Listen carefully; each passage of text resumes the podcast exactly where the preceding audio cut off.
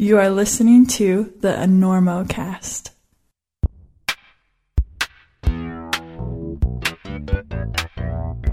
High performance climbing apparel that looks so cool on your Instagram can look notoriously out of place when you're back in real life amongst the civies in the valley below.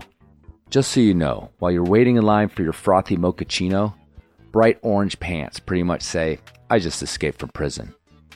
Enter Black Diamond's new forged denim pants.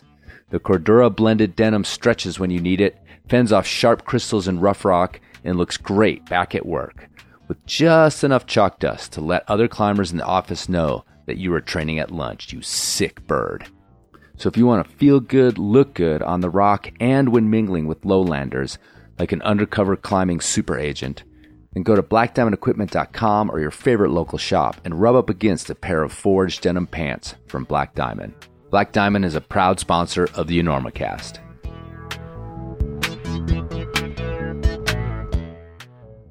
We gotta get Listen, uh, uh, where you playing in town? You, you playing here? We're doing the uh, the Normo Dome, whatever it is. It's terrific. oh It's yeah, big big house. Place sold that it out. side of town. That's a big nice. place. You sold What's it that, out. 20,000 I'll see. seats? We really should.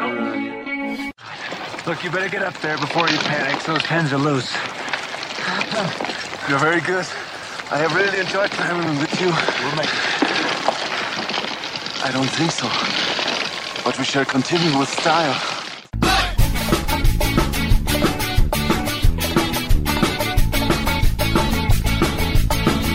Good weather, bad weather. Now or later, anytime. Today's show is brought to you by Black Diamond Equipment with support from Maxim Ropes. and the fine folks at La Sportiva. And don't forget our charter sponsor, Bonfire Coffee. Go to bonfirecoffee.com and enter Enorma at checkout for a discount on great coffee and to support the Enormocast. And now back to the show.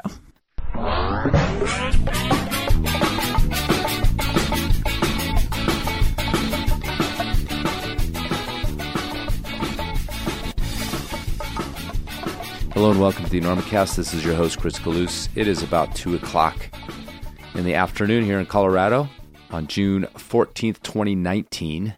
And this is episode 177 of the Enormocast, a conversation with boulderer, sport climber, and comp climber, Allison Vest. So I was excited to get a show done with Allison. Allison is a sort of newly sponsored Black Diamond athlete, so I had a kind of inroad with her, and I'm always looking to have more women on the show, as well as talk to some comp climbers, because I don't talk to comp climbers very often. I don't know how to talk to them. I got to figure it out every single time. Much more intimidating than talking to legends like Peter Croft and whatnot for me, just out of my wheelhouse. So that was cool. Also, she's Canadian, you know, always good to have more Canadians on the show, although she was born in Minnesota. So I think we can kind of claim her as well. So I took a trip up to Salt Lake to get this one done. Black Diamond was having their athlete summit, bunch of awesome athletes getting together. But it turns out I'd actually interviewed most of those people already um, over the years, even before they were with Black Diamond. So I wanted to sit down with Allison, and you know, Black Diamond was cool. They're like, "Come on up, let's do this." And then they tried to stick me in the basement in a room with a bunch of wires sticking out of the walls and people clomping around above and literally a bunch of servers next door just like humming away. And I was like, yeah, this isn't going to work. So we sort of tromped around and couldn't really find any place where there wasn't a bunch of manic work going on.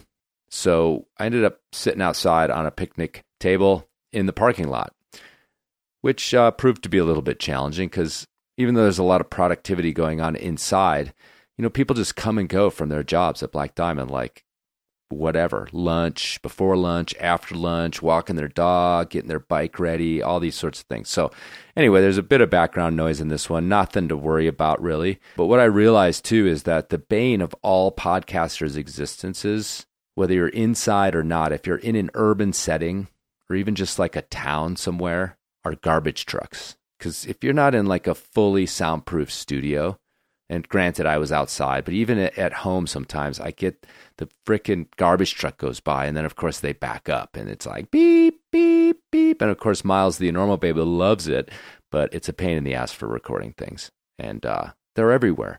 You don't realize how garbage trucks are just crawling all over your town every day, 24 hours a day, until you start to try to record something. So listen for the beep, beep, beep of the uh, garbage truck. Also, we had a little wind on the mics, but barely any, just a couple spots. Ah, yes, the podcaster making excuses for his sound production. Not cliche at all. Okay, let me tell you about Allison. Allison is, uh, again, Canadian boulder, Canadian comp climber. She was the bouldering national champion in 2018. And, and this is cool, she literally left just moments after doing this interview to go to the Canadian Nationals for lead climbing, and uh, she won. So uh, there you go. A normal bump in effect. I mean, it has to be, right? Directly there, and she wins. You guys can decide. The normal bump is either a boost or it's fatal. It's just that black and white. So right on. Let's get to it. I'm I'm rushing off to uh, to go climbing this weekend. Got to get going. Got to get out of here. Got to go pack. So uh, get to go climbing. A weekend warrior, full effect. Hope you guys are too. And uh, let's get to the interview with Allison Vest.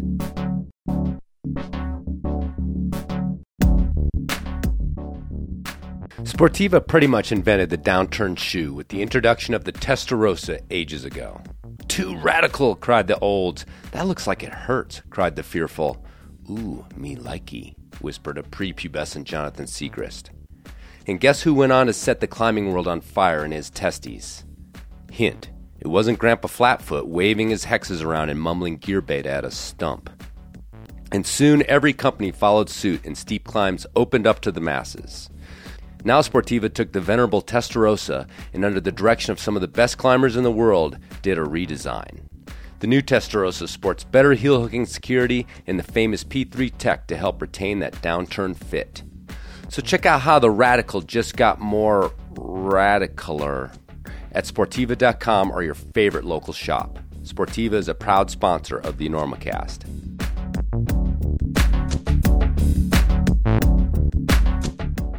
So where are you based out of? Uh, right now, I'm based out of Vancouver, BC. Okay.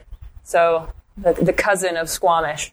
Nice. Yeah. And you um you're Canadian. I am Canadian. I'm actually I was born in the U.S. I was born in St. Paul, Minnesota. Okay. Um, and then my family moved to Canmore, Alberta, when I was eight. Really? My dad got a job working uh, in wildlife conservation, so I grew up in the in the Rockies in Canmore, and then uh, headed out west uh, to go to university. Actually, just graduated in April. So Canmore strikes me. I've spent a lot of time there, and it strikes me as one of those towns that no one is from. But Uh, here yeah, you are. yeah. Here I, you know, here I am. Yeah, yeah. It's uh, yeah, it's cool. I mean, I'm enjoying living in the city right now, just because Canmore, as amazing as as it is for, you know, rock and mountain sports and getting outside, it is a bit of a bubble culturally. So I'm really enjoying actually living in Vancouver and having that diversity and culture and arts and a lot more going on. But I mean, yeah, don't get me wrong, it's a it's an incredible place to grow up, Canmore. Yeah, lots going on, people all over the place, psyched to get out and do, you know, a plethora of mountain activities. Right. So was that part of your upbringing then, and, in, Yeah. in terms of climbing and things like that? Yeah, for sure. I mean, I was just talking to uh, Sonny Trotter earlier because he lives there now with his family and he's trying to raise kids there. So it was interesting to talk to him as somebody who had been raised in that environment. Like I, um, it definitely motivated me as a high performance athlete. Uh, Canmore has one of the highest um, proportion of, yeah. So in Canmore, you're constantly just passing Olympians on the trail, or I used to babysit for a you know Olympic gold medal skier, and it's really motivating in, motivating in that sense of high performance sport. So uh, it seems like there's sort of two avenues that people who grow up in Canmore take. They either become high performance athletes doing whatever they're doing, or they're out, you know, doing the most extreme things in the mountain. It's sort of No sort of one way or the other. Yeah, no one's in the middle. It's really it's very elitist. Mediocre people Yeah beat, beat it. it's really hard to do like recreational sport there. You'll be Right. like, I'll try cross country skiing today, and then you'll get passed by somebody who's in a sit ski without legs. Like Right. that's, you know, sort of the the culture in Canmore is definitely. uh, It's it's a, it's a little bit elitist, but it's more just high performance, and people are really people are really pushing the limits there, Uh-huh. Right. almost on a daily basis. So it's an inspiring place to grow up. And so let's go through a little bit of what got you into climbing then, and then that's a pretty typical place to start here. Yeah, yeah. And then the crossover too to to making it super serious. Yeah, so I uh, when I was four or five years old, I think, in preschool, I would be climbing on the outside of the jungle gym and come home with my hands bleeding, and my parents would have to send me to preschool with my hands taped. And so eventually they were just, you know, God, I got to find something to do with this kid, get an outlet for this energy. And so I think my dad just, you know, quick Google search for climbing gym and started doing some summer camps and birthday parties in Minnesota, In Minnesota, actually, right. actually, yeah. And then when we moved to Canmore, got connected with the local climbing gym there, and uh, yeah, and I think the the youth coach there saw I was psyched and invited me to join the youth team when I was about nine or so, and I quit for one year when I was fourteen and decided I wanted to become a dancer. Uh huh. That's reasonable. Yeah, super reasonable. Uh, apparently, it's not reasonable to become a dancer starting at 14. Right. So that yeah, was you're a already like quick, you're already a little over the hill. quick slip slap in the face. So like what kind bit of of a reality like ballet? Well, a little bit of ballet, a little bit of hip hop, some Uh-huh. musical theater action, and then uh, and then and then I was over it. Okay. and, and came ru- came came, back running back. To climbing. yeah. It So- seemed like too too sort of too late and too big a hill to climb. Yeah, yeah, you know, yeah. I think climbing was always uh, climbing was always where my heart is, was at. But How, how are your dance chops these days? Ooh, yeah. You know, I like to keep those on bit under wraps. Oh, really? Yeah, yeah. You know, they sometimes they they come busting out when you least expect it, Uh-huh. but you know, Okay. a bit of a confidential situation there for sure. All right. Sounds good. Yeah. Uh, what what is it that made your family move to Canmore? That's kind of a curious move. uh, It is a curious the- move. So Minnesota. Yeah. So interestingly enough, my dad, when he was maybe late teens, early twenties, hitchhiked from where he's from in Wisconsin. He hitchhiked all the way to Banff, Alberta, to downhill ski. He was big into downhill skiing, and he so he was there when he was a young twenty something year old and and loved it and fell in love with the mountains and the the energy there and um, I think he sort of always wanted to go back and he grew up and ended up getting really into conservation and he he sort of got his his dream job working in uh, the parks trying to connect the wildlife corridors from Yellowstone National Park all the way up to the Yukon and it was Oh, what he had always wanted to do based out of Canmore where he always wanted to live and so they my parents decided to make the move and Wow, the plan nice. was to stay for a year and you know we're still here so yeah There's, they still live there Right. Yeah.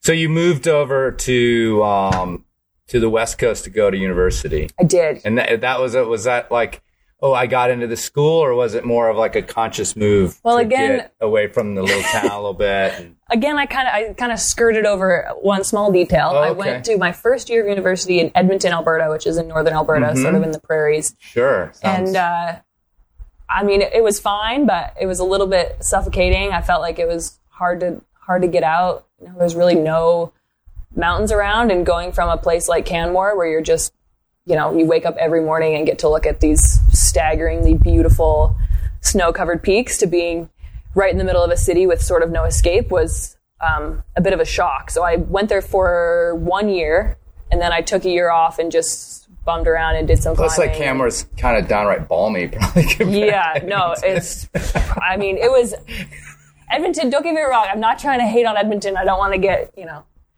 angry emails written No, don't worry. If there's any climbers, the Edmonton climbers. well, if there's any climbers that live in Edmonton who listen to this, which I know there are actually, quite frankly, they'd be like, "Oh, one of these days I want to move to Canmore." So, Yeah, no, I mean, it's totally it's true. okay to lament where you live in terms of climbing because Yeah, yeah. But anyway, I yeah, I had a hard time there. So I took a year off and then uh so that was more of an issue of like that was a school you it just worked. It seemed like it worked on paper or something. yeah, like yeah. That. Well, I had, I had a full scholarship to that Okay. school too, so it was For what? Uh, it was just just an academic scholarship Oh, cool. from from my from hi- my high school years. Right. So that was also a motivator. Obviously, Yeah. school's expensive, but I also don't think I was quite ready to go. Like I didn't really know. I was really um, caught up in not knowing what I wanted to do with my life Mm-hmm. and where I wanted to go, and um, so I sort of just went to Edmonton for the heck of it, and that was definitely Edmonton's definitely not a place to just go for the heck of it. People there, you sort of need a little bit of direction if you want to make it Right. living in Edmonton. Well, I mean, I don't know. I've thought about when I went to college out of high school. It was it was an escape from from Illinois, and I wanted to go to Colorado, and it was a way to get to Colorado. Yeah. Was just, but since then, and, and knowing a lot of people, it just this whole like gap year idea that I think uh, is pretty big and, and popular in Europe. Um, I think it can be wasted, but it's also maybe a good opportunity for for certain people. Absolutely, I think Yeah. it's super important. I sort of so I sort of took a gap Yeah, year. so you took a gap doing- year. What have you been? but- what were you up to? Uh, I went. I actually went on a climbing trip for three months to Southeast Asia. So I was All saving right. up, working for that, and then we went to China, Vietnam, Cambodia, Laos, Thailand type situation, Mm-hmm. and uh, yeah, it was well. It was sort of a horrible trip. I, I wish I had an interesting story go. for you, I mean, but horrible is interesting. it was okay. It was very interesting. It's a very interesting story. It was terrible. Everything went wrong. It was not. It was not enjoyable. I came home and was like, okay, now I need a vacation. Like it was. uh Is it terrible? Went wrong? You can tell us about it. Oh yeah. it- Well, I got man. Just Wait, so hold, hold on. Whoa, I'm, we- I'm gonna come back. to some direction here. Yeah. I'm gonna come back to your horrible All right, story. all right. Because horrible is super interesting. Okay. Um, I- man, success I- is actually way more boring than horrible. But let me frame you as a climber at this point. Okay. Um, you know, climbing in Canmore. Were you in the gym and outdoors? What What did it? What kind of climber were you? Is, is a kind hard. of I a mean, classic Enormocast yeah, question. Yeah, I mean, there's a lot of there's a lot of people in Canmore. Another thing that happens a lot in Canmore is it's it's a lot of families with a lot of money who um, can afford to pay for their kids to do this and that and compete in this sport and compete in that sport and do all these different things. And um, you know, I had a lot of support from my parents, but it, you know, you only have so much funding as your family can provide. So for a lot of my older years, um, I was mostly only in the gym, which seems a little bit counterintuitive because you're in Canmore around some of the most incredible rock in the world. Um, but I was, I really, I'm a very competitive person, and that's sort of where I wanted all of my energy to be focused was to be successful competing in Canada and internationally. And uh, I, uh, I was always doing well in Canada, but never, never the best of the best. You know, I wasn't winning every competition I entered. I would come, you know, I'd win and then I'd come third and then I would come second and then fifth. And then so it was sort of all over the place. And while that was a little bit demoralizing at the time, I think it's what's kept me around for so long, sort of hungry for that, that breakthrough moment. But it was hard to afford to do competitions if, uh, if your, your family didn't necessarily have the funding for it. So most of my time in Canmore was was either was working and then training and sort of doing the two of those things back to back and trying to make it work um, so that I could get to the competitions that I was so uh, desperate to do well at. well, you, you, I mean, again, we're, we're talking about this town, all these mountain sports, but having spent some time there, it's got a pretty short outdoor climbing season.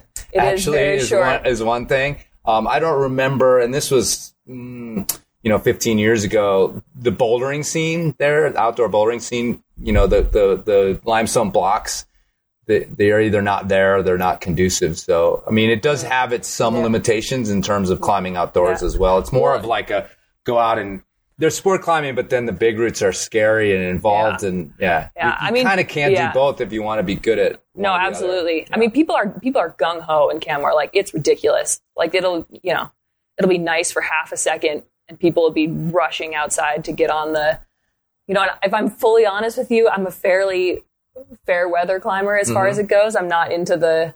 Yeah, the, so, so I'm not. I'm not a sufferfest climber for sure, but I think I remember I one time when I was at 18, I went climbing with uh, a couple of uh, guys that I trained with at the gym, and they were super psyched to go. And we woke up the morning, we were ready to go climbing, and it had just snowed like three feet of like there was so much snow on the ground, and they were like, "We're going. Doesn't Right. matter. We're going." So I was like, I you know, I was like, "All right, well, okay." So I went. I went with them, and I was halfway. I was halfway up. I was like, yeah, halfway up some sport climb, and I start looking at the rock, and there's just blood all over the rock. And I remember thinking, where is this coming from? And I realized I couldn't feel my hands, and I looked down, and my entire palm was gone. Like it was just like one huge. And I looked down at my hand, and I, you know, yelled at this dude to lower me, and he was like, "No, come on, you got it." And I was like, "No, you need to, you need to bring me down right now." And I got down, and I had to hold a sock my because we didn't have any first aid because we were 18 and so i just held my sock and walked out so my hand would stop bleeding and i remember actively thinking i will ne- never again Well, you're just never, thinking too, like, oh, never again am i doing How's this my training schedule now that I've got this Exactly, giant scab on my exactly. palm? Like, Yeah. how's Well, my just- sloper yeah. training gonna go? exactly most of the time i end up thinking if i hurt myself doing something probably kind of stupid and then I can't train and I therefore I can't do that next competition, I would never forgive myself. So Right. it's a sort of intense mentality, but Mm-hmm. Yeah, no, I mean, uh, if you're going to be good at it, you got to be focused, and you've got, you know, just like you're dancing. I mean, really, you've got this window uh, in terms of age and body and everything else that this is the time. And and I mean, you you really honestly, if you want to become some sort of outdoor, you know, rad outdoor climber, you've got a lot more space, I think, Yeah. later for that. Yeah. so. Well, this week, I mean, this week we're here at this summit, but there's a few of us who are trying to train for competitions through it. And this morning, Sean Bailey and I got up at my alarm went off at 5:30, so we could get to the gym at six to train before all the meetings started. Uh-huh. And I had to, I mean, I was kicking Sean Bailey's bed, trying to get him out of bed, and eventually we like stumbled our way into the gym. And uh, a bunch of other the other guys on the team were like, "Damn, you know, you guys are motivated."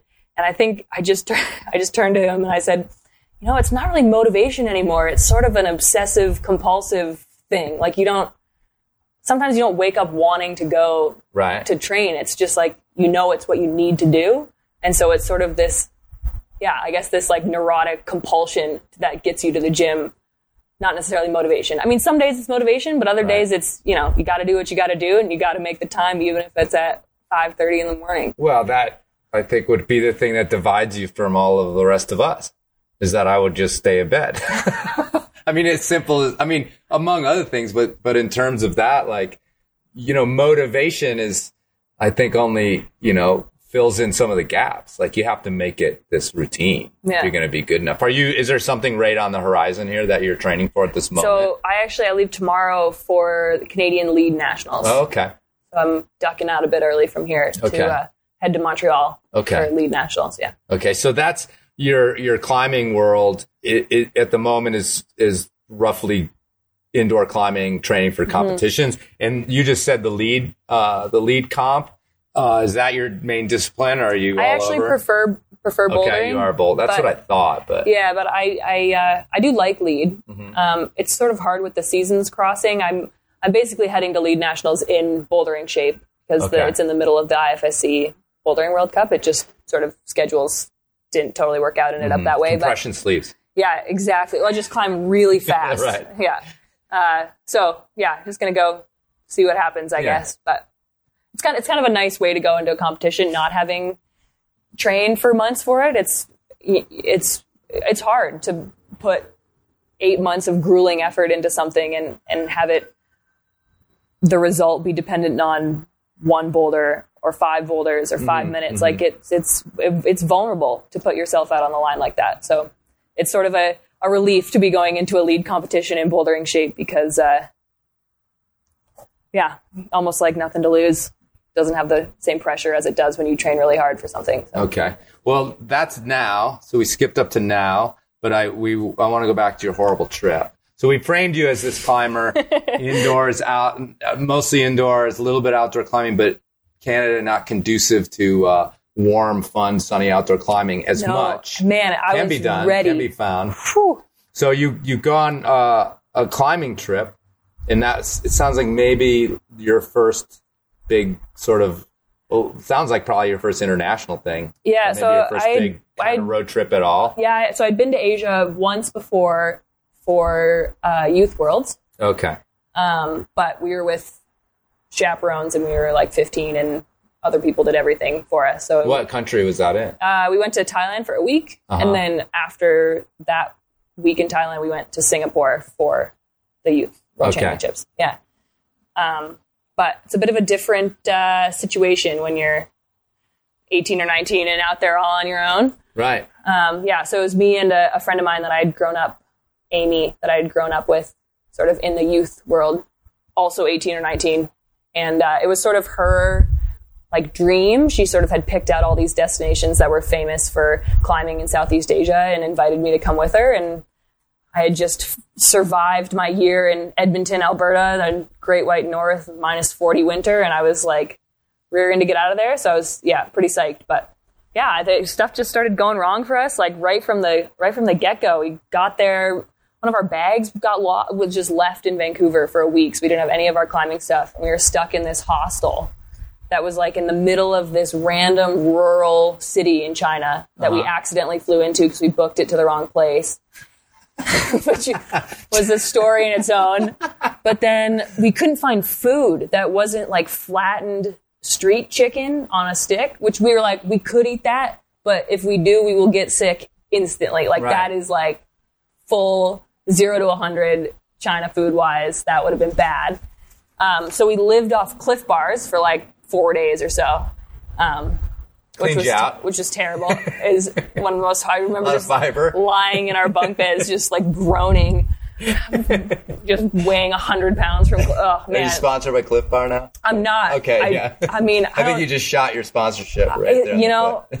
I don't think I've eaten a Clif Bar since that day, and I loved them up until Right. then. So, um, but uh, yeah, then we finally got out of there to the actual climbing place, and it was just a series of one of the crags we went to. I was I was cleaning this like run out tufa route. It was like 12C or something, and. Uh, Amy had gone up first and she hadn't gone all the way to the anchors, so it wasn't the rope wasn't even all through the anchors. And this policeman comes charging up to the rock and starts yelling at us, but he doesn't speak any English. So he just says, starts saying hello, hello, hello, and pointing at the ground, telling us to get down from the climbs because apparently it was illegal, which no one told us until we got there. We were with a pretty big group, and uh, so we just decided not to listen to him and keep climbing. And our friend from Hong Kong told us, told me, he looked at me and I asked, we had like 18 draws up or something. So I was like, dude, can we like go get our gear or is he going to freak out? And he said, you can go get it, but don't do anything dramatic and don't fall. Otherwise he'll lose his shit. So we like, you know, I'm like 18, I'm trying to, this was like super run out. I'm already like not very confident on, on rock. And I get to the last draw that Amy had clipped and I decided to like clean it by down climbing because I was pretty sure I was going to fall if I climbed past this draw. So I'm down climbing through run out tufas and this policeman picks up a brick sized rock and starts trying to throw it at me to get me off of this route. So I'm like down. It was like one of the most horrifying. Yeah, it was. You're like, if I fall, I'm going to jail. I was like, this is this is like I want to go home right now. Like I was like That's sure that I want story. to go home. And he's just yelling at us in Mandarin and all of our friends at that time at that point run over and start blocking him so that he can't like hit me with this rock. We finally get down and we ended up just running away through the bushes and like crawling under some fence to get out of there and so that was terrible. And uh and then we got to Vietnam, and the girl that I was with passed out in a museum and hit her face on a glass case on the way down and was bleeding out of her head. And they told us she had a heart condition, so we had to be in the hospital for like 14 days or something insane in Vietnam. your your partner, The, yeah, the, woman, the girl I was Amy. with. Yeah, yeah. Whoa. Yeah, so that was rad. Did she have a heart condition? nope, No, nope. I didn't think so. Nothing. but we were so sure she didn't after all of it. We got all the tests done. Right. and uh, yeah, so that, and we had they had told us before we left that uh, there was a slim chance we could get Japanese encephalitis, Uh-huh. which is brain swelling that you get from mosquitoes. And we had only we learned about it too late, so we only got the first dose Right, of the vaccine. Yeah. And basically, your brain swells until it hits the inside of your skull, and then you're basically dead before you don't before you have symptoms. So it's like super serious. But I remember I, I overreacted a bit because we had just been thinking about that and talking about that, and she passed out and hit the floor, and I instantly was like, thought is that's it, she's dead. What am I gonna do? She's got a Japanese encephalitis. Her brain just exploded. Like that was I was sure she was dead. And they like called the ambulance, loaded her into the back of this ambulance, which in Vietnam the back of the ambulance was just empty. It was just a Oh. big empty truck. They just load you into it, and uh, and then dri- and then drive away. And they usually they turn the lights on and the sirens, and you start moving through traffic, but it's still It's- just bumper to nobody, nobody- moves. right, nobody- so then the yeah. guy just gets bored and turns, the lights off. off. And anyway, so that was that was a hectic one for sure. um, and then and then it was it was just sort of a series of of stories like that. Just like one thing, it was exhausting, one thing after the other. We were there for three months, supposed to be on rock most of the time. We climbed for ten days Uh-huh. in three months Jeez. something like that. Because we then we got to Thailand where we were for the most part of the majority of the time, and and we were sick for just like a, just aggressively ill for for like an entire week. Couldn't leave the. We'd like crawl out of our bungalow down to the beach to get Gatorade or something so we didn't die.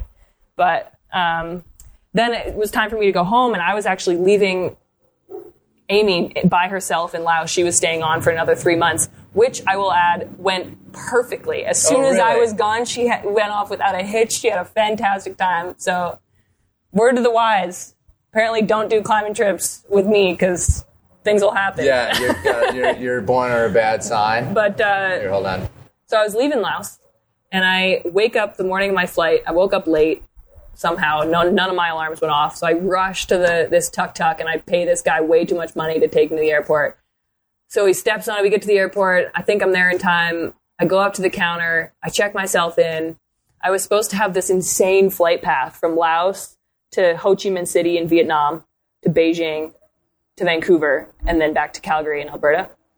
Um, and I was supposed to have 20 hours in the Ho Chi Minh airport because that was just the way the flights worked out because they only flew out of this tiny Laotian airport like twice a week.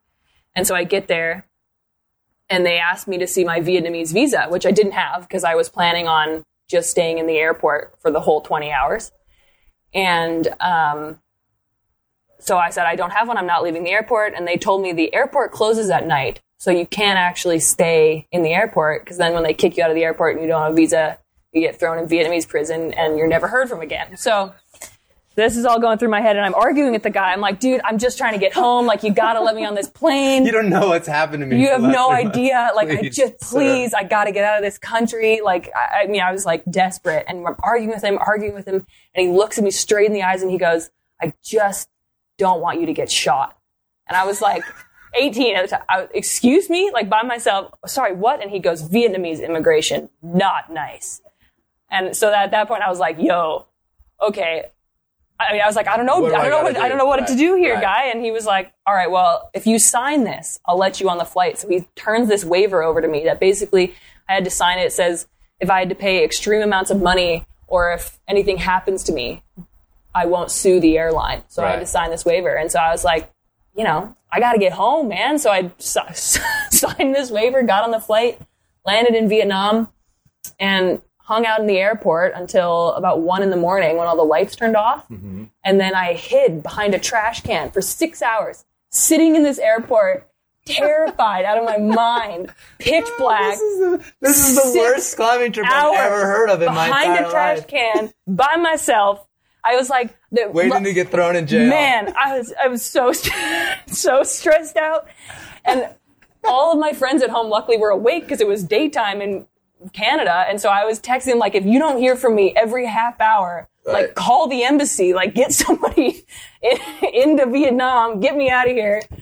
And uh, anyway, finally lights came on again at like I don't even know what time it was, right before my flight left for Beijing, and I and I sprinted to the gate and was like, "Check me in, check me in, check me in, check me in." And he scanned my boarding pass, and I remember I got onto the air onto the plane, sat down in my seat, and just sobbed. Right. Just was like, just like, it's the happiest moment of my life for sure. Never been happier to land in China. That is an awesome story. Yeah, I mean, Anything else? I mean, shit, you're not home yet. What else No, happened? There must have been something else. There was just so many things. I got bit by a dog, and I thought I had rabies for a week. We had to like hunt down the dog owner. like, Turned out like through the skin, bit by a like I was bleeding. Yeah, Huh. it wasn't that bad, but you know, in China, Well, the fact that the dog had an owner was a, yeah, it was positive. It was nice. I mean, I was like googling like where is the closest rabies treatment in China, but so that was fine. We had some. We couldn't book a flight at one point because all of the websites were in China, and so we had this random dude do it for us on his phone. And he gets to the website and he looks at us and he goes, "Passports and credit cards, please." So he just gave this like honestly, so honestly, it was terrible. It was a terrible trip. It was super stressful. Nothing went right. It was like heinous, but I just learned so much Right. about like how to handle myself and how to be independent and sort of above else, like you just got to trust people. Like you just have to have faith that there are good people in the world that'll help you out that won't, you know, rob you blind because you're Sure. giving them your passport and credit card. And, um, you know, there's bad people in the world too, but you, you know, you can get through a lot. Yeah, I mean just that by sounds like people. such a trial by fire in terms of travel. Like you, Man. what's going to happen to you ever again? That's It's sort of you know, interesting right now. Yeah, I You'll like. just be like, yeah. I can just hide behind this garbage can. Dude. We'll be fine. Both of us, Yeah, everybody behind for the garbage can. this will work out perfectly. It's interesting now traveling with Team Canada and having these like young, because a lot of the people who are good in Canada right now are pretty young. So a lot Right. of the people on our team are 16, 17, 18 years old and, and get stressed out when they're traveling, when they're flying. And, you know, you know what, what if we miss our flight? I'm like, man, book another flight. Like it's cool. going to be, it's Yeah. going to be okay. So, um, yeah, I mean, in terms of traveling, we're good now. I've sort of covered all of the, the crisis like, Oh my bases. god, she's she's so wise. How well. How old are you now? Three months. I am 23. 23. So this was only a few years ago. Yeah. Yeah. So have you been uh, on a proper climbing trip since then? Besides traveling for comps? Not really. No. No, it's been it's You're been still- comp mode you're since still then. got a little PTSD. I I do. I'm not gonna lie to you. It sometimes, yeah, for, for sure. Just go to Europe. Be climbing on a route, and I'll be Yeah. like, "Where is the rock? Where is the brick? Somebody's gonna start throwing that at me." that yeah. brick at you. Well, that's cool though. Yeah. I mean, like, uh, you know, grace under pressure kind of thing. It's got to help you out. Like, at least no one's throwing a brick at me right now. No, definitely. There's definitely. I mean, it's like you know, it's the epitome of type two fun. I would say. Like it was horrible while it was happening, and then I got home and I was like, "You'll never believe right. these stories." I mean, that was like some of the, that was like 10 minutes of the best podcasting I've done in a long time. Man, So that yeah, was a good I mean, story. worth it. Who knew it would be worth it this many years later?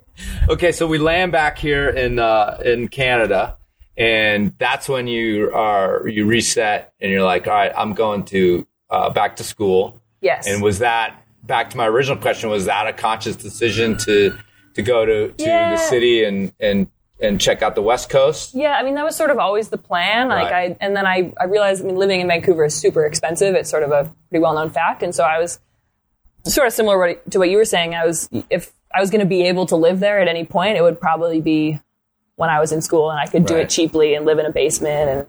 And um, so yeah, so I decided to apply to the University of British Columbia and uh, got in and uh, yeah, so been there ever since. And uh, yeah, I just graduated in April with Okay. a kinesiology degree. Okay. Yeah.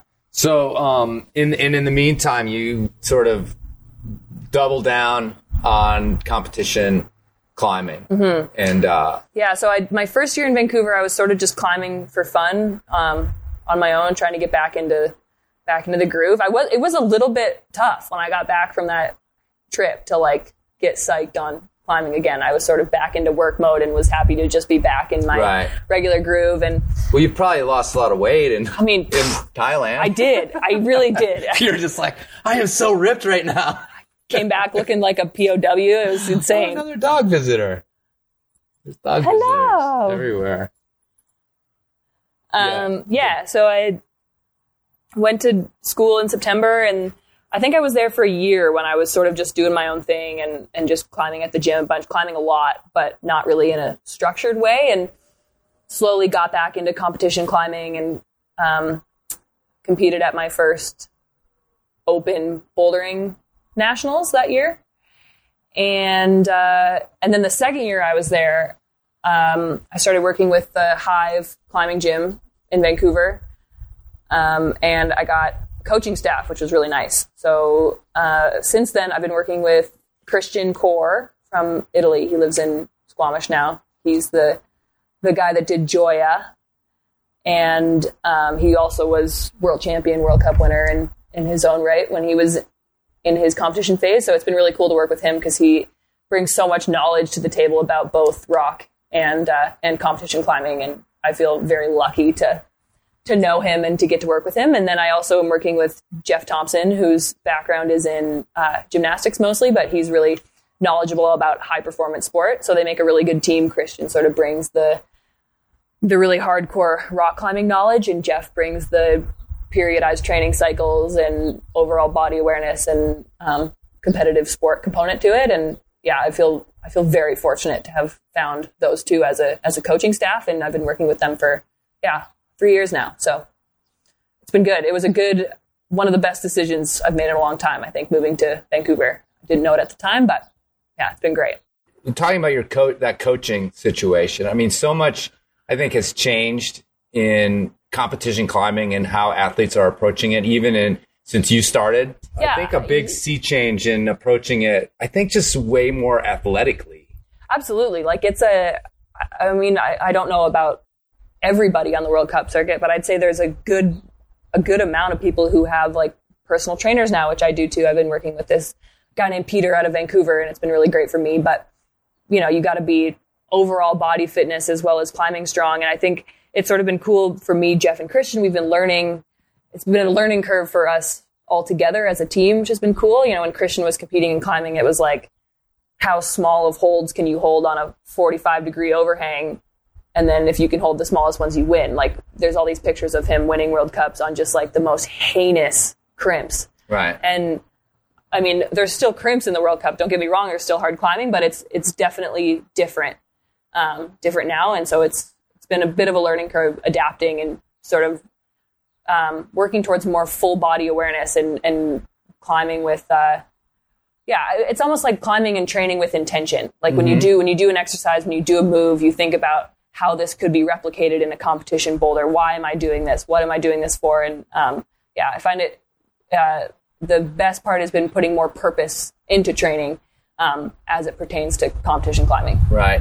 So when we're looking at not just climbing, not just uh, as a sport, but I think this probably applies to all sort of sports psychology or even philosophy. Do you spend any time talking about, discussing, or even thinking about what are sort of the intangible, I don't know, I want to say almost like magic ingredients because you know, you take two physical specimens, two people, uh, both women, both relatively strong, both on paper seem to be the same person. Do you ever talk about like, well, what is the thing that kicks that champion up, up the, up the, you know, yeah because it's like the training. I, I feel like the physical training anyway, obviously only has, only goes gets you so far. Yeah, I mean, I think for me personally, I think the mental component of of of competing is still the most lacking component for me. Like I, I, so we do. I mean, so the short answer is yes, we do Yeah. talk about it a lot because it, it is a weakness of mine for sure. Just because it's hard. You're, I mean, you're, one of the ways you can look at the statement you just said is that there are a ton of people that have been doing exactly the same thing as me, are as motivated, are as focused, and are as fit and capable. And it's easy to question, like, what, why do, why do I stand out? Why do I deserve to do better than these people? What makes me different? So it's sort of, it's sort of hard to maintain that confidence going into a competition. And I honestly, I don't have the answer. I don't know. I think you sort of hit the nail on the head with the word intangible there. It's, what I will say is, you know, there's somebody like Janja Garnbret's been absolutely lighting up the World Cup circuit this year. She's won every single boulder in competition so far. And I mean, honestly, I think unless she injures herself or gets sick from the first four, it looks like she will not lose. Like she Right. is so above and beyond what other people are doing right now. Like it is unbelievable. And it's not something you can put your finger on. I mean, Right. she, you watch these other girls who are the strongest in the world on these boulders and they make them, you know, they're falling, they can't get to the zone, they can get just past zone and she will come out and flash it and be done in 20 seconds. And it just looks easy. Like it's, I don't know. I don't know if it's like she's just a mutant genetic anomaly. I mean, probably partially, but, uh, I don't know. I, it, it's, it's definitely interesting. Um, and I, yeah, I don't really know if I have an answer for you. Well, I, yeah, I mean, I, I, there isn't one, or else we'd both be millionaires. I mean, yeah. Well, I mean, let's work like on a- that. Yeah. There's not like a magic elixir or just like, do this, you know, let your mind be free. I mean, some cliche crap like that. But uh, it, it's just, I'm not a terribly uh, competitive person. You know, what- you started by saying that, and it's it's super important. But at the same time, I'm an observer, and I watch, and I and I wonder, and I and I wonder about the outdoor climbing too, because there's you know there's these people who just rise above, and you're like, gosh, yeah, they're really strong.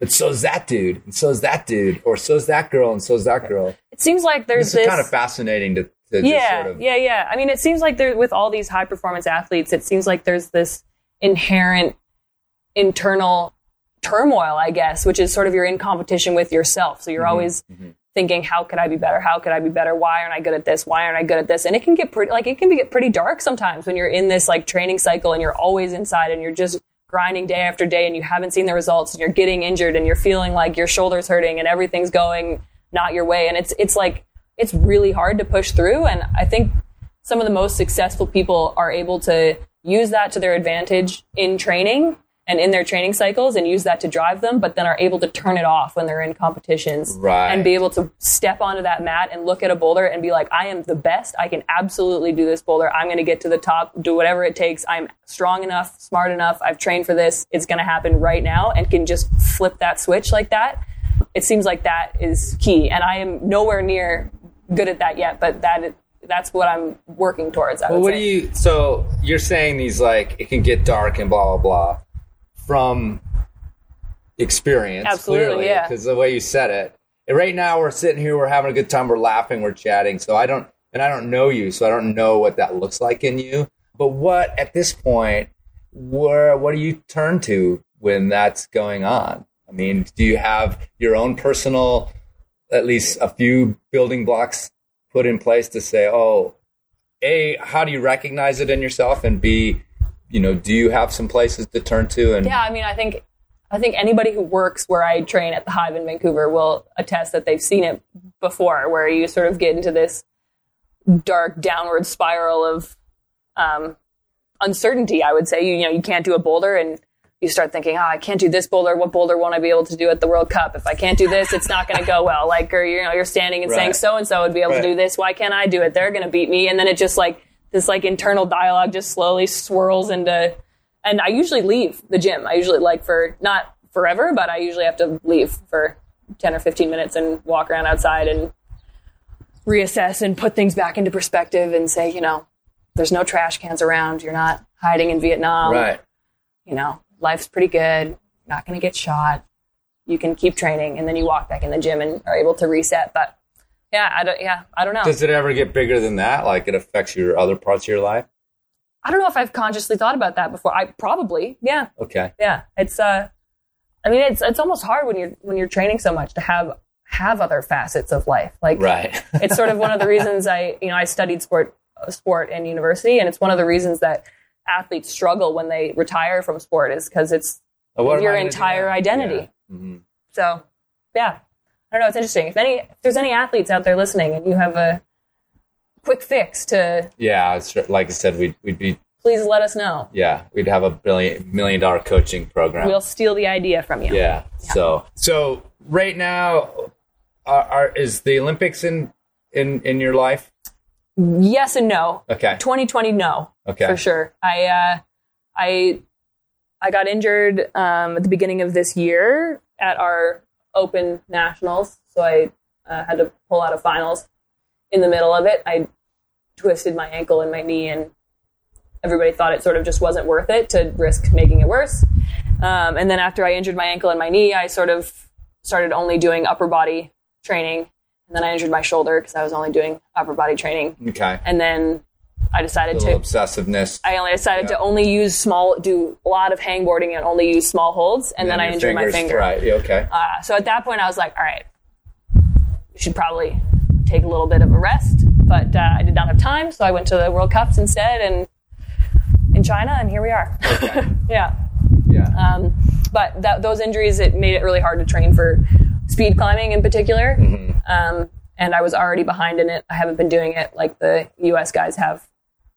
So I would have been behind anyway, and it just didn't really make sense Okay. anymore. And was trying to be realistic in terms of the season, but you know, it's on the docket for 2024, and they've proposed to separate speed climbing out from bouldering and lead. So After all the bitching. yeah, you, ne- you never know at that point. Yeah. Sometimes bitching works. Yeah. So that was. I mean, I, I don't really. We don't really need to get into it, but obviously that was a big kind of like, wait, what? When they said, okay, everybody has to speed climb. Mm-hmm. Um, I think, I mean, honestly, like it, it sucks that boulders and lead climbers have to speed climb for sure. But I actually think it's the most unfortunate for actual speed climbers. Um, the the Mm-hmm. Yeah, boulders and lead climbers are better at the other two because they're you know they're better at two thirds of it and they're getting fast at speed climbing too.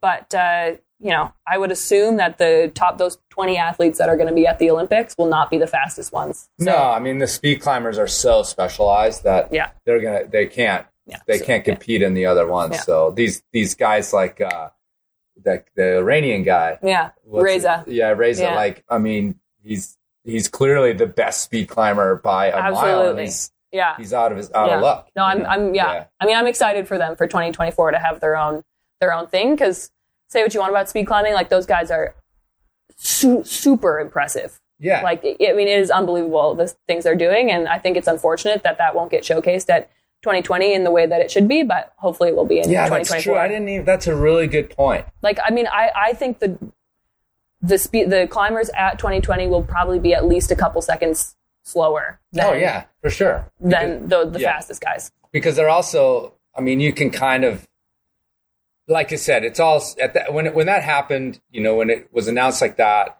then it all became strategy and i think for the top bouldering and lead climbing people they are just looking at well how fast you know do i have to get to compete with the uh, these other people that i'm always competing with anyway Yeah. and so, so they're not thinking like I need to be the fastest in the world. Which, when you think about sport in general, that's a real shame. Absolutely. that you've got these people who are str- strategizing how they don't actually be have to Absolutely. be as fast as they really need Absolutely. To And I mean, you'll look at people look at results now of Speed World Cups, when they look at the results, but what they're looking at more is who was the top combined person who Yeah. does other. So they look Right. at the, you know they go through the top twelve or fifteen or twenty or whatever it is, and then they then then you start looking at who are the boulders, who are the lead mm-hmm. climbers, who's best ranked in those people, and you know the top of the list doesn't get neglected. I would say you know people still appreciate when people are fast, but more and more of the attention is drawn towards the combined people and how well they're doing in speed. Yeah, because I mean, and hopefully the consideration for 2024. I just made a joke. It was because everybody was complaining, but not. That's just in our purview because we're here in the U.S. and Canada and Europe, where Absolutely. kind of thing. So hopefully the decision to switch them to individuals is based on that. I mean, maybe they have now have a realization of like, wow, we just kind of blew it for these this group of people. Yeah, no, for sure. So Yeah. maybe they're also bitching in their own way. Yeah. Yeah. Yeah. I mean, So- I, I do think speed climbers in the climbing, in the competition climbing world can, are, are a little bit of oddballs for sure, but Right. it's, it is, yeah, like I said, I think it is, well, certain, waste that they won't be seen. They're not. yeah. No, for sure. yeah, Yeah. Yeah. big Yeah. Yeah. No, for sure. It's just kind of that ethnocentric perspective of what, how we approach things here. Absolutely. It's easy to, it's easy to get that, sure. that skewed for sure living in Right, North right, America. right. Yeah. So, what what is your sort of path then of the next couple of years in terms of um, Yeah. I mean, I'm, what your climbing looks like and and and where you're headed? yeah, I, I mean, I'm still super psyched on competitions. I, I like both bouldering and lead competitions Mm-hmm. in their own rights. I think they balance each other out pretty nicely too. The training's different, um, keeps things interesting. So um, mostly just like to try to see how well I can do in those bouldering and lead competitions and get outside more. I mean, I live super close to Squamish and I do not get up there as much as I should just because I'm in the gym all the time. But I was able to get out there for a couple days bouldering um, a couple months ago and had some really good days. So I think that's promising for what can be accomplished in the future. And yeah, so hopefully doing a little bit of it all. I mean, do you have a? I mean, I'm not. I guess I'm. This is almost rhetorical because I know the answer. Like, anytime you're splitting your time, if does it feel like, well, I'm cheating? I'm cheating myself because I sh- really should be specifically training in the gym as you go outside. Do you have any of those problems? I, I mean, I do uh, for sure, and I, I, I think I almost have them too much. Like I, Right. like I said, like I, I seriously do think I have it like an obsessive. I mean, again, it's worked well for me because I'm still in it, but it You're is like an obsessive. obsessive. Exactly. You're not just like But turning yeah. doorknobs and walking 12 steps every time you walk out the door. But yeah, but but you know there are World Cup athletes who climb outside all the time and then go and tear it up in competitions too. And um, yeah, I just have I don't know. I just have a hard time in my brain being able to justify that. I don't know. I feel like I, especially because I spend most of my time and money on competitions, I want to do everything I possibly can to be in the best shape I can be for those events. And unfortunately, a lot of times that means you just got to be single-minded in the gym. Well, I mean, it, you said you just said, oh, there are these these athletes that you know go climb outside and then tear it up in competitions.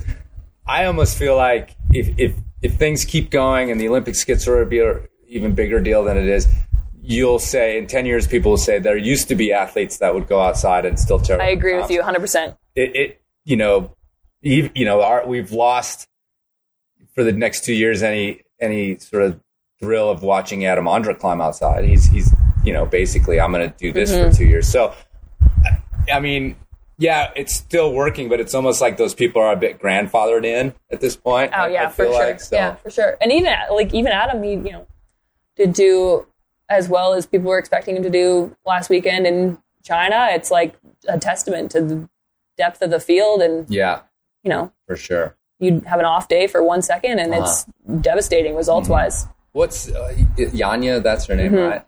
Her training probably looks the same, just indoors at this Mm-hmm. Yeah. point.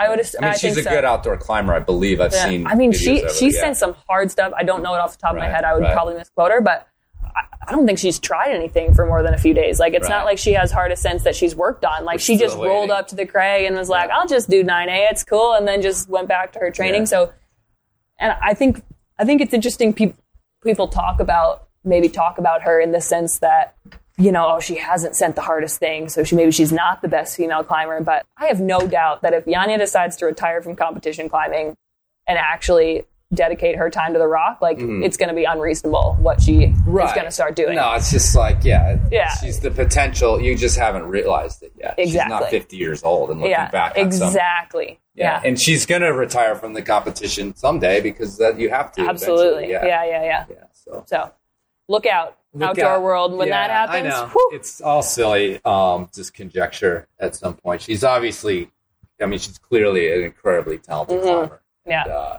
and whatever attitude she brings to just yeah. It, I feel I feel very just do it yeah. crack. feel very lucky to even be competing in the same era as her because right. it's it really it truly is unbelievable. Like you know, I was talking to Charlie Boscoe, the commentator for the IFSC, um, the other week, and you know he was saying he feels like some people are getting sick of her winning, and both of us agreed that you know neither of us are. Like I'm Right. I'm excited to see how far she can go. Like how many competitions in a row is she going to win? How you know how dominant is she actually going to become? Because so far this season, it's been unreal. right. Yeah. Does do you think other other people get down about that? Probably, Yeah. yeah. Just getting your ass kicked. Yeah.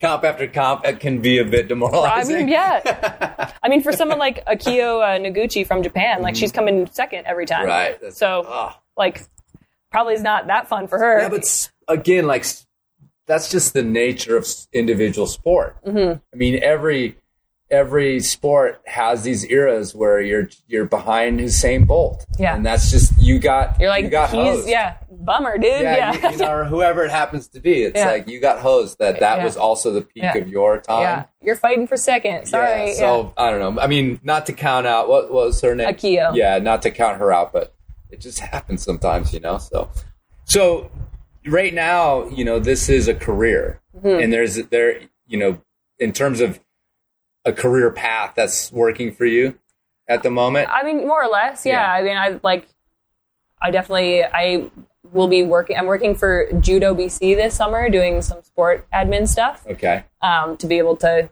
supplement being able to travel. But you know, you got to sort of do things on the side. But it is, yeah, climbing is the the main the main gig right now for sure. And yeah, it feels awesome to to be here. And I mean, this summit even we're here for the Black Diamond Athlete Athlete Summit, and the crew of people is like unreal. Like Yeah, it's it's, like very. It is so humbling to be here and to hear these guys talk about gear and climbing and whatever trips they're doing and you know the skiers the runners people i've looked up to for forever like to be like up here is it, honestly it's insane. And we you know we heard from a couple of the founders of bd yesterday that gave us a bit of a a talk about the history of the company. And they sort of passed it on and said you know this generation of innovation now passes on to you guys. And it was like whoa. Like to me like it's a bit of a bit of a bit of a shocker there. But no it's it's exciting. And yeah i'm yeah i feel very lucky and honored to be here for sure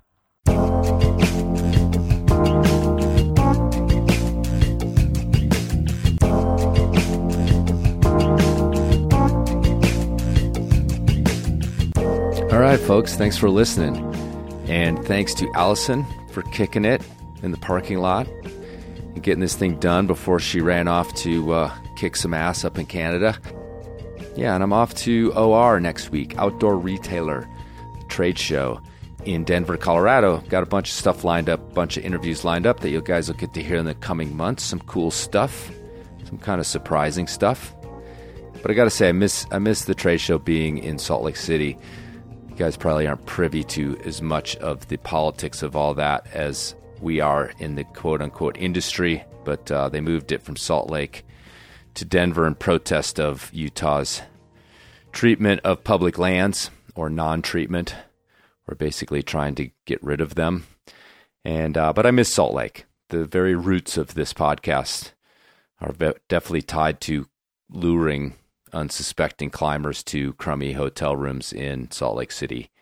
But in Denver, there are no crummy hotels nearby. So I got to get a nice hotel, which doesn't kill me, but certainly digs into the funds here at the Enormocast. A bit of the mystique is gone as well, you know, luring sweet little Paige Claassen to a, a dingy hotel room. Just has sort of a certain vibe to it. And the other thing that's coming up in a couple weeks is, of course, the International Climbers Festival up in Lander. Definitely heading up there, and uh, definitely looking forward to seeing some of you folks up there. So please, if you see myself and or the entourage, uh, come up and say hi.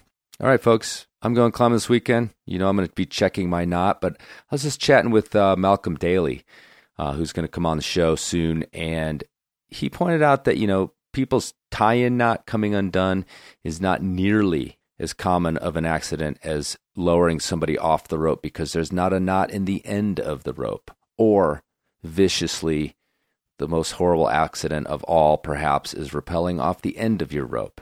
So, when you're checking your knots, put those on the list. Your sport climbing doesn't matter. You climbing in the gym doesn't matter. Put the knot in the end of the rope. Can't hurt. It can't hurt. And of course, put knots on the end of your rappel lines as well. All right, just be safe out there, please. Check your knots, plural.